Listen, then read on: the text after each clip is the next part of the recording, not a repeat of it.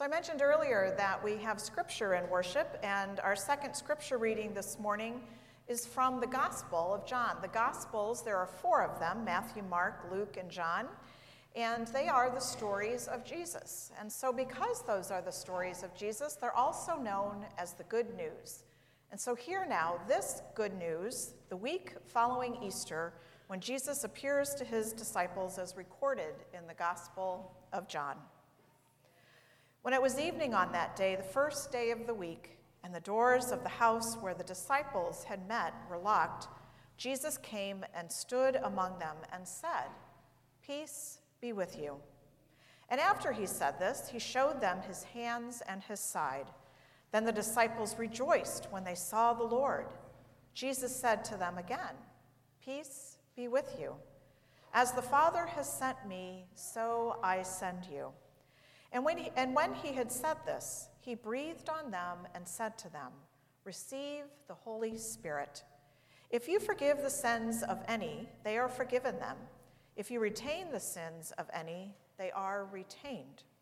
But Thomas, one of the twelve, was not with them when Jesus came. So the other disciples told him, We have seen the Lord. But he said to them, Unless I see the mark of the nails in his hands, and put my finger in the mark of the nail uh, in his side, I will not believe. A week later, his disciples were again in the house, and Thomas was with them. Although the doors were shut, Jesus came and stood among them and said, Peace be with you. Then he said to Thomas, Put your finger here and see my hands Reach out your hand and put it in my side. Do not doubt, but believe. Thomas answered him, My Lord and my God. Jesus said to him, Have you believed because you have seen me? Blessed are those who have not seen and yet have come to believe. This ends our scripture reading from the Gospel of Mark. Will you pray with me? O gracious and loving God, may the meditations of all our hearts, minds, and souls be pleasing unto you this day and always. Amen. So, the scripture that we just heard is often called the story of Doubting Thomas. We heard Mr. Clark just sing about it. It is one of the stories of Jesus appearing to his disciples or his friends after he has died. It's one of the stories that helps us to believe that, yes, Christ has died, but Christ also lives because his friends see him again before he goes to heaven, and his friends share that story with others. Well, one of the first people that they share the story with, of course, is Thomas. You see, Thomas wasn't in the room when Jesus appeared to his friends. So when Thomas returns, he says, Well, I didn't see him and unless I see him with my own eyes, I will not believe. Well, sometimes Thomas is criticized for his unbelief, but honestly, I can relate to Thomas. You see, I grew up in St. Louis, which is in the state of Missouri, and does anyone know what the motto of Missouri is? It's the show me state. If you want us Missourians to really believe something, you have to show us. So for us, like Thomas, seeing is believing. Well, lucky for Thomas, Jesus appears a week later, but this time when Thomas was there. And Jesus tells Thomas, Look at me. See the marks on my hands? Do not doubt, but believe. And it was then that Thomas finally says he believes that Jesus has come back. But then Jesus says something really important. Jesus says to him, Have you believed only because you have seen me? Blessed are those who have not seen and yet have come to believe. I think Jesus was telling Thomas and the other disciples this because Jesus knew that they would need to keep telling the story. They would have to keep sharing with others that they had seen Jesus so that all these years later, we would keep hearing that story about how Jesus has died but lived again and joined God in heaven. In fact, that's one of the reasons that our Bible is so important. It keeps stories like this alive, And we can keep reading them and telling our children and their children so that they too can believe. But just like Thomas, it is hard sometimes, isn't it, to believe something that we can't really see or hear? It's almost like air. So I brought a can of air to show you today so that you can believe in air.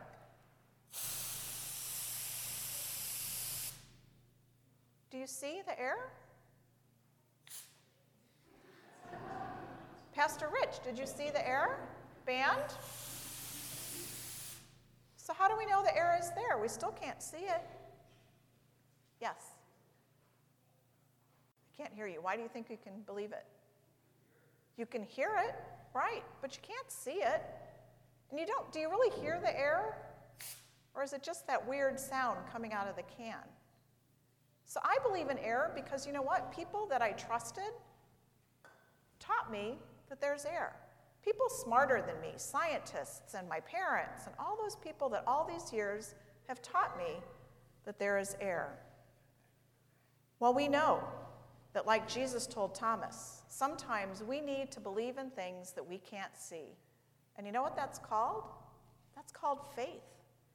Well, I know that I have faith and I believe in Jesus, even though I've never seen him yet myself.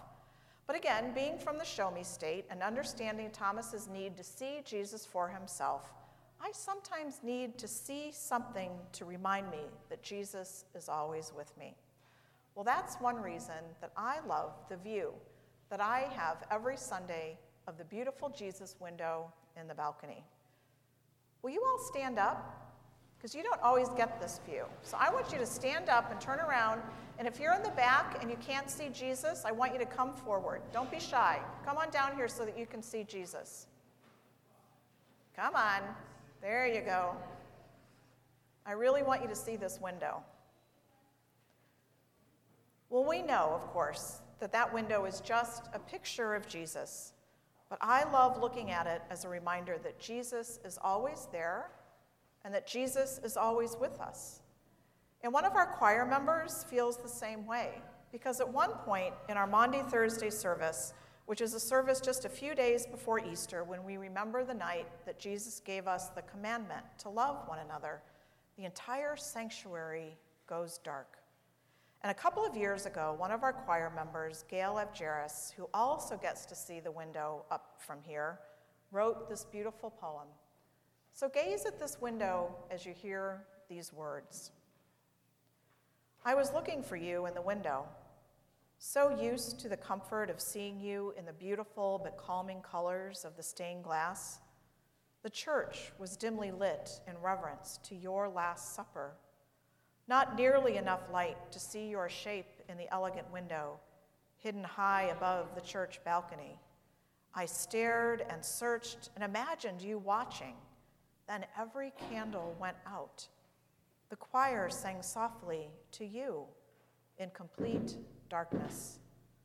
I looked up at my favorite window, and there you were. The mysterious light shining through you, more powerful than any darkness. Such a profound image of comfort and peace to carry me through to Easter, to keep me looking up at you meeting you in my favorite stained glass window, accepting and cherishing your guidance and love.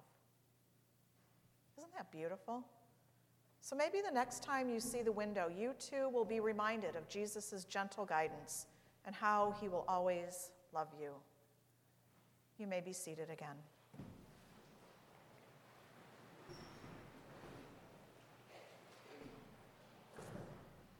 But let me tell you one more story about the Jesus window.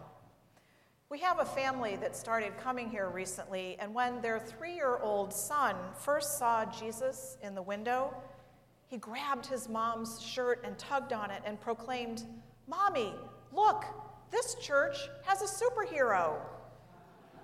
And that young boy is right. We have a superhero, and his name is Jesus. We have a superhero who loves us all the time, no matter what. We have a superhero that is with us, just like that air that surrounds us, even though we can't see him. We have a superhero that teaches us to be kind to one another and to look out for people who need our comfort and care. We have a superhero that gives us family and friends that we can share our joys with, but will also listen when we are sad or give us a hug when we are crying. We have a superhero who believes in us, even if we have days like Thomas and we're not so sure. We have a superhero who says over and over again, Peace be with you. How truly blessed we are to believe in Jesus, even though we have not yet seen. Amen.